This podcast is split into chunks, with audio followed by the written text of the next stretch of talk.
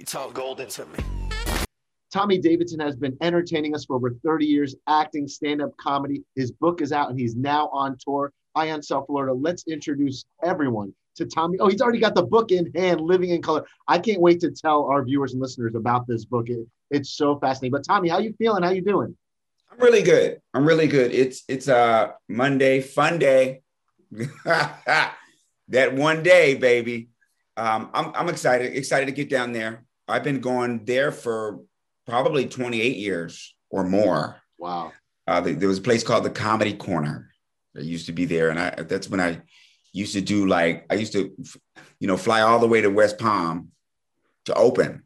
You know, do five minutes for the weekend. You know, and I opened for like Rosie O'Donnell and, and Louie Anderson, all the big big people. You know, this way before Live in Color. So all right, so we're, we're, we're glad to have you back down in South Florida. To me, it's paradise. So, viewers and listeners, right off the bat, save the date, June 3rd through June 6th.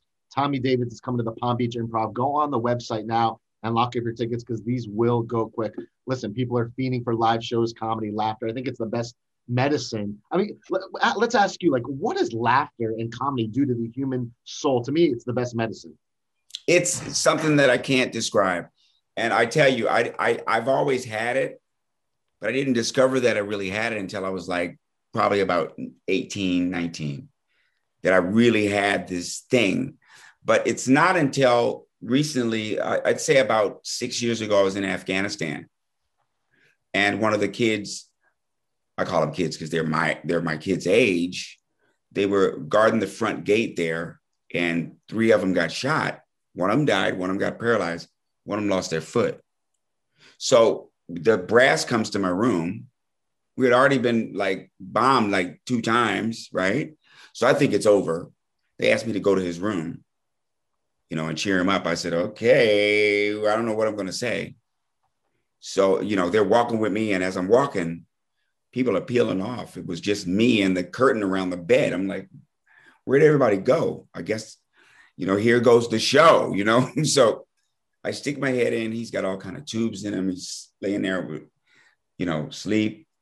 And I guess he hears me rattling. He looks over, he, a smile so big comes over his face. He goes, What are you doing here? I said, I was about to ask you the same thing. and and and that's when I knew like there's so much more to this. That, that the, the positive impact, what it does. And I think now more than ever, people need that laughter. Obviously, you tell a story like that, that's a, a, a lot more extreme. So so glad that you were still performing. I mean, I think comedy's probably changed from the late 80s 90s till now. I mean do they even let you say anything? Yeah i don't know because you know i've never had a problem with with with saying stuff that was you know politically incorrect because i just i think i'm just politically correct you know because of my background. So you know and i was always i, I was always taught to to um, look at the people around me as people from the very beginning so I never would say anything derogatory towards anybody unless, unless it was to show a brighter side. I, I wish more people would just see no color and see us as humans and as people. Um, mm-hmm. I don't know if a lot of our viewers even know your backstory, but uh, hopefully you don't mind me sharing that. Yeah, please, please. I, would like to finally hear it. Yeah, I've been, I've been well, saying I, it. To me, it's it's a it's a it's a it's, it's from tragedy to triumph. I mean, you were abandoned as a, as a child, I think, in a dumpster in the trash, which is mm-hmm. the most heartbreaking mm-hmm. thing I could imagine and think of. And then something was talking to a woman and, and, and led her to the trash and actually found you and adopted you. So you were adopted by, by a white mother. Mm-hmm, mm-hmm, that, mm-hmm. that, that to me is just the most wildest story. So you're raised by a white family. You, you didn't even know you, you are a man of color. Yeah, I didn't know that they were white either. You know, I thought that they were peach, like in the crayons, you know and I was brown like in the crayons. Now I grew up in Wyoming and and uh, Fort Collins, Colorado, around animals and farms and all kind of stuff, you know. So I saw a lot of litters be born, you know, and I thought that people were like animals. You can have a cat would have a litter. It could be a black one, gray one, brown one, speckled one. You could. I, I saw a horse. Horses would have colts. Could be a black cult and have like a white cult. It was crazy. So I'm thinking that's us, you know, we're all animals are all kind of colors, and you know that's just how it is. Then I moved to Washington D.C. and um, during the riots in '68, when King got shot, so there's fires everywhere, and people running, you know, doing all kind of stuff, tear gas, which looked very familiar about this year. You know, I've seen that before. How ironic, you know. And we settled down in the in the the black kids, not known as black kids, but brown kids, beat our asses, man, every day. And we're calling my brother and my sister white cracker and calling me white cracker lover. Hmm. So I was five. So I went to my mom finally and said, you know, why are they keep calling me a white cracker lover? I like graham crackers, you know? And that's when she told me the story of color. She said, people your color, when they don't like us, that's what they call us. I said, well, what color are they? She said, they're black. And I said, no, they're brown. She said, yeah, but that's what we call them. So then we moved to the suburbs, same story. All the white kid, grown white men were chasing me home. It's the first time I heard the N word. So I go to my mom and I go, you know, who are these ends? We got to stay away from them. They seem like some really bad people, you know? She said, well, that's what people our color call people your color when they don't like them. Well, I've been like, what color are y'all? Well, we're white. I said, no, you're like peach. And then my whole brain exploded. At five years old, I just, I didn't belong, feel like I belonged anywhere. You know, I was like, what the heck is this? This is the stupidest thing ever. But I also went on a quest in my life to find out why that was. You know, and a lot of that is in the book. It's my journey to find out why people treated each other that way. And it took me down a lot of a lot of avenues a lot of roads a lot of books you know and and come to find out there is no color you know there is no color. Love is the color and green is the enemy. Hmm. that's what i was able to surmise out of it you know not grass you know but green bread it seemed like that was the thing that people that separated people but they used color as a way to kind of camouflage it. What made you write the book now?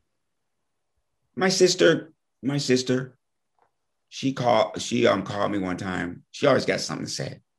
So I didn't take it serious at all. You know, you never mention mom in your interviews. You do all these big interviews, do all this stuff. You never mention mom, man. And I didn't think about it. But it occurred to me the reason why I never mentioned her because I was ashamed of her. I was ashamed of my mother because when she came around, people started treating me different. We grew up in a predominantly black neighborhood. So when she came to school, you know, all the kids would look at me really weird and start treating me different too. You know, you're a punk, you're soft, you're not really black, da da. You know, it was that thing. And then when I went places with them, you know, I, I would feel I didn't know what I was feeling, but I would feel like everybody in the restaurant didn't like me. That wasn't all the time, which I can which I can say for me is a, is is seems to me to be a different outlook on it on it than other people. All, all white people didn't treat me that way. White white people were just as wonderful and loving towards me as black people were, or Spanish people, or Asians were. They were just tall people when I was a kid.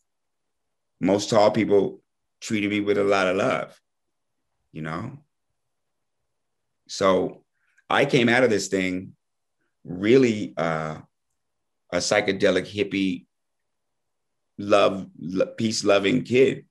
And I was lucky to come up at the time I did because during the time in the 70s, peace was in style all the kids were coming back from Vietnam and and everybody was out there with picket signs and the women's lib movement with with um uh Billie Jean King and you know you know I am woman and and and, and civil rights movement. And and it seemed that to me it didn't seem it really did happen.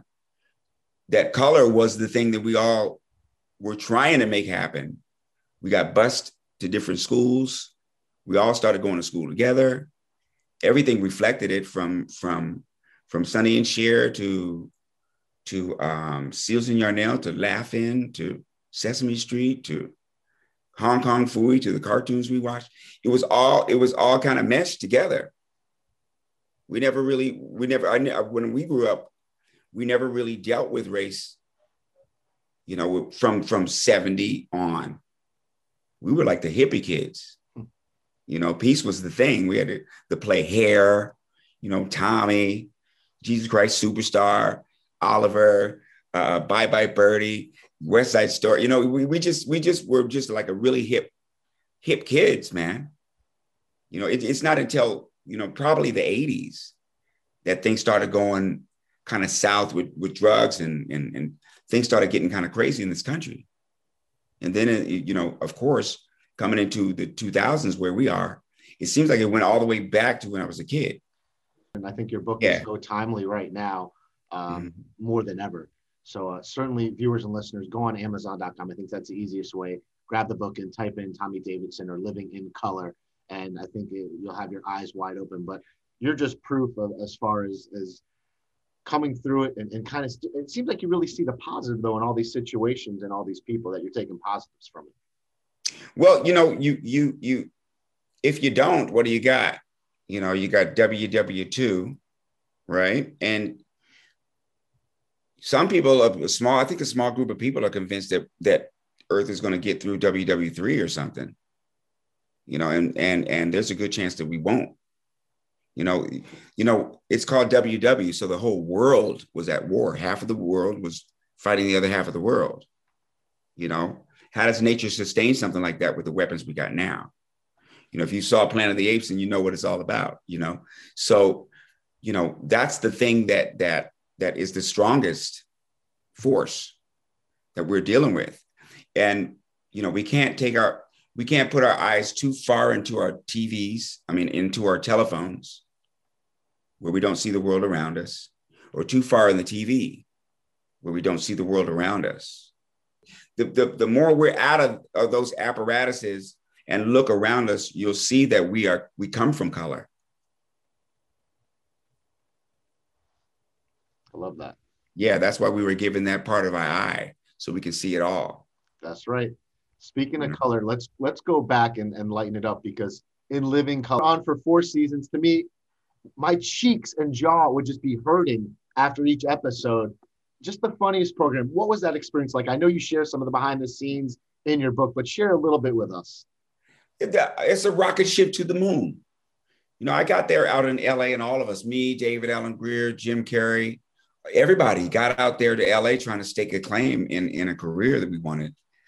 And we tried to get TV shows and movies, and we would see each other at the clubs and we emerged to be the best ones, you know, among the comics that were there. We were younger, Seinfeld and and and, and Roseanne Barr, and um, you know, a lot of those, you know, Tom Hanks was in the comedy clubs, Michael Keaton was in the comedy clubs, Whoopi Goldberg was in the clubs. You know, we were these kids coming in, you know, and we all ended up on the same show. So, what do you think was going to happen? And we come from those kids that I was talking about. You know, we we love Lucy. We love you know, there is no distinguished difference between I Love Lucy and Good Times. I mean, we all watch the same stuff, you know. So we brought that to the show. I think, and that was the first time America looked really like it really looks. Was only living color.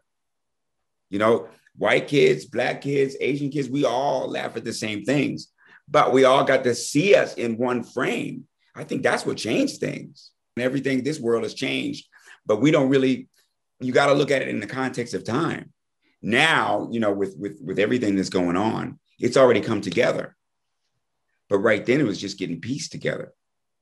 You know, we had Run DMC, Run DMC, and the Beastie Boys, and Kid and Play, and all these things were starting to come together.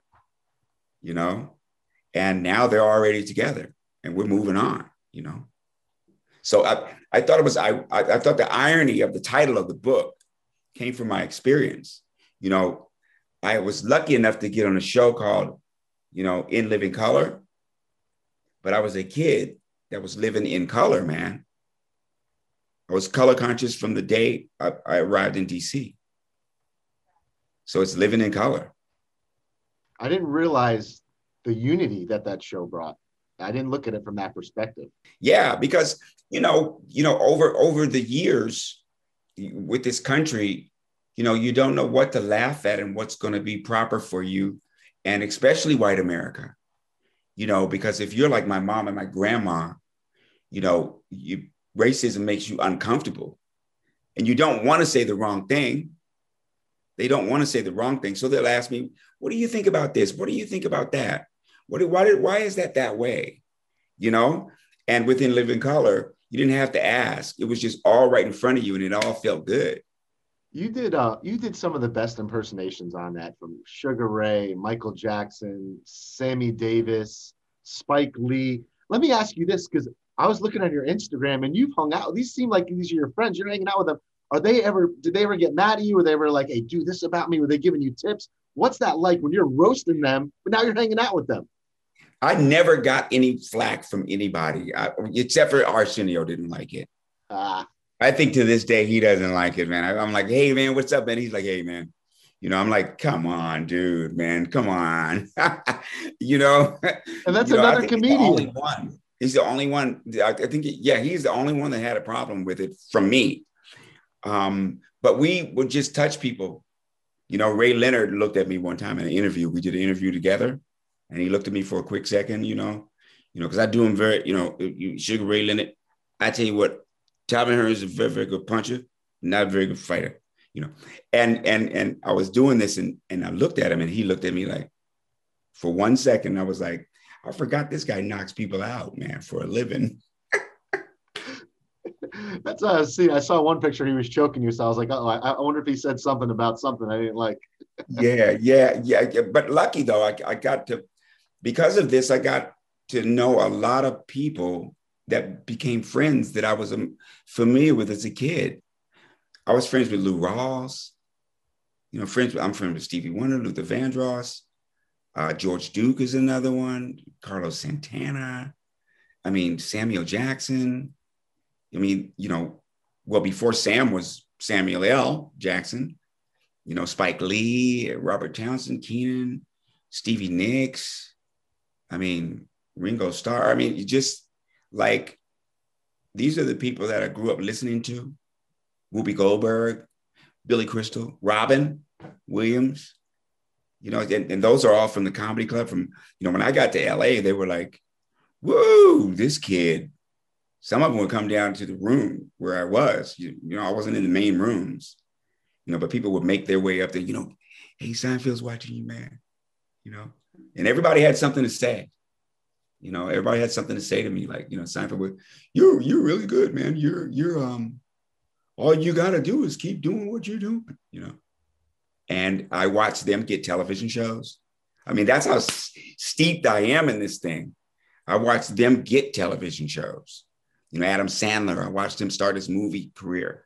He was a main room in comedy store. You know, just just like that Tim Allen.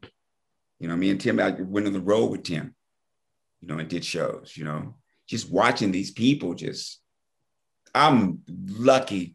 I got to drive, I got to um, drive the Oscar Mayer Wiener wagon. I got to uh, drive the Goodyear blimp over the Super Bowl. I went to Bozo's studio. I had lunch with George Lucas. He asked me to have lunch. You know, I've performed countless times with Stevie Wonder. I've traveled the world for 30 times. I've been to probably every major military installation, whether that be Marines, Air Force, Army, what have you. I've been in the arena out there in the in the theater, in the military theater for 26 years in, in bases, you know, as far as like Diego Garcia or, or uh, Kyrgyzstan on the on the border between Mongolia and China, you know, like I really, really have had have have had a great run at this thing. From South Bend, Indiana, you know, to to to Florida, you know, Tampa, West Palm. I didn't know about Florida. I didn't know about that place. Duval. There's so much. There's so much going on in this in this country so I came up with a show that I'm working on, the Laugh Bus, where I take comics across the country. You know, on on a, you you can call it a reality show, but it's the reality of our country. to bring them together. So I'm, I'm every day waking up feeling good about where I am. And that takes a while. That takes a while as a person to adjust to all this stuff that's out here. You know? Your, your mind is right, man. I, I love that. I, I want to also just acknowledge you because I've noticed that you're on all those USO military tours. So kudos to you for supporting the military. Oh, thank you. Make them laugh. That's a beautiful thing. So I, it is true that comedy and laughter could really lead to just all the magnificent things in life. So I think we all just need to start laughing more, bringing more happiness. Viewers and listeners, June 3rd, June 6th, Palm Beach Improv. Make sure you see Tommy Davidson. Tommy, who's your like top five? What's your Mount Rushmore of comedians? Is this a tough one? For me, it's uh Pryor, Robin, Carlin, Eddie, and a guy named Charlie Fleischer. Nice. I'm gonna check those out. Didn't know yeah. that last one. If you can describe what's that feeling when you're on stage and that crowd just erupts in laughter from a, from a joke. What, what, what's that feeling? Can you describe it? Surfing. Surfing. You know, it takes a long time to get out there, but man, if you catch a wave, cowabunga baby, you know what I mean? And you're in the tube, you know, I don't surf, but I don't have to. I know, you know, that that that that must be the feeling. You know, and and and you can just crash into the wave, babe. You know, it's not like riding a skateboard. It's kind of rough, a lot of bumps. You know, if you fall, it may hurt, you know. But when you get on when you get on that stage, you're riding people's better mind. It's a phenomenon that one person can stand there and make I, the, the the most people I made laugh at the same time was 60,000. You know, it, one person making 60,000 people laugh at the same time with 60,000 different varied experiences, but I can bring them into one. You know, it's it's a phenomenon. You know, it's a it's a but it's a it's as it's as um it's as common as any human skill that we've come to. You know, whether it be surgery or or or electrician uh, electrician's labor or a guy who who who um, knows how to run the hell out of a subway train you know, or or or miner in Mattawan. You know, it's just a part of, of, of what we are, you know, and that's me. I'm, I'm, I'm my, my purpose was to be a component of all. I didn't know that before. It's, it's the book that, that brought that forth, you know? And so everything that was negative that I grew up and my, you know, my, my perception of things, it all turned out to be, if I didn't go through that I wouldn't be walking this walk right now.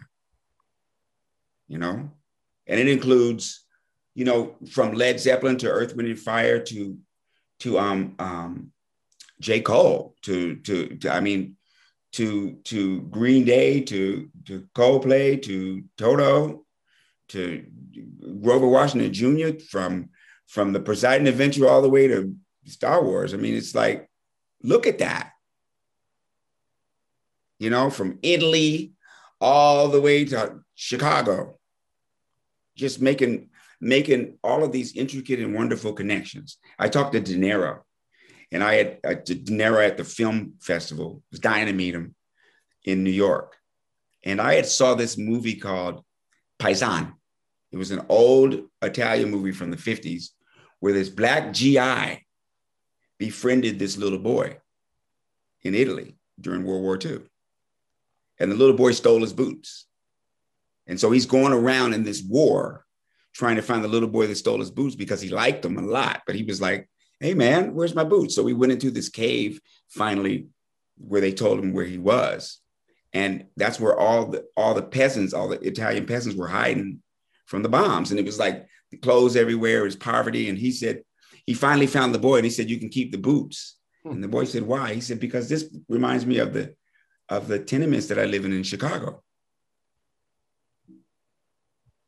And I told De Niro that could be a great movie. And he said, I saw that. He said, first of all, he said, How do you know about that? And second of all, he said, I'm going to make some calls and see if that, I'm going to call Scorsese and see, you know, what he sees in that. You know, I haven't talked to him since, but that's okay. I'll see him again, you know, God willing. But it's those kind of things, you know. That's a great story, and, and it's it's crazy when you look at all those different elements and all those historical, monumental from arts, entertainment, how it just plays a role in everyone's life. So mm-hmm. it's mm-hmm. pretty amazing. Tommy, I'm just so impressed with your attitude, what you've done in the entertainment industry for so long. We have the book out. You're back on tour, which I'm so excited about. And now, exclusive, you heard it here first. Laugh Bus is coming. That's going to be a great show. I might need to sneak on one of those bus trips just to see what. Oh, goes oh, come on! You I can the come. bus is sometimes better than the actual shows. Yeah, man, you can come. It's it's it's really the peace train, Cat Stevens. You know what I mean? That's what it is. You know. So so in the in the immortal words of of Kansas, in my departure, I'll say, "Carry on, my wayward son." There'll be peace when you are done. Lay your weary head to rest. Don't cry no more. You ever sing? I think you got some singing in you too, a little bit too. Yeah, carry on my wayward son. There'll be peace when you are done. Lay your weary head to rest. Don't you cry no more. Dang, dang. I love that. Thomas Davidson, viewers, listeners, June 3rd, June 6th. Make sure you go on Palm Beach Improv's website, get tickets now. Go on Amazon, get his book. Very excited for this new TV show. Kind of Tommy, TV, you are the man. You're a role model, you're inspiration. I think young comics need to watch you and learn from you. And you have the right attitude. That's why you've been so successful in this entertainment. Thank you. Thank you. And I'm glad to be here. I'm glad to be coming back. Tommy, yeah. you're the man. Can't wait to see you live. I'll be following you. Get his book. Go see him live on tour. Tommy Davidson, everybody. Let's go. Thank you, man.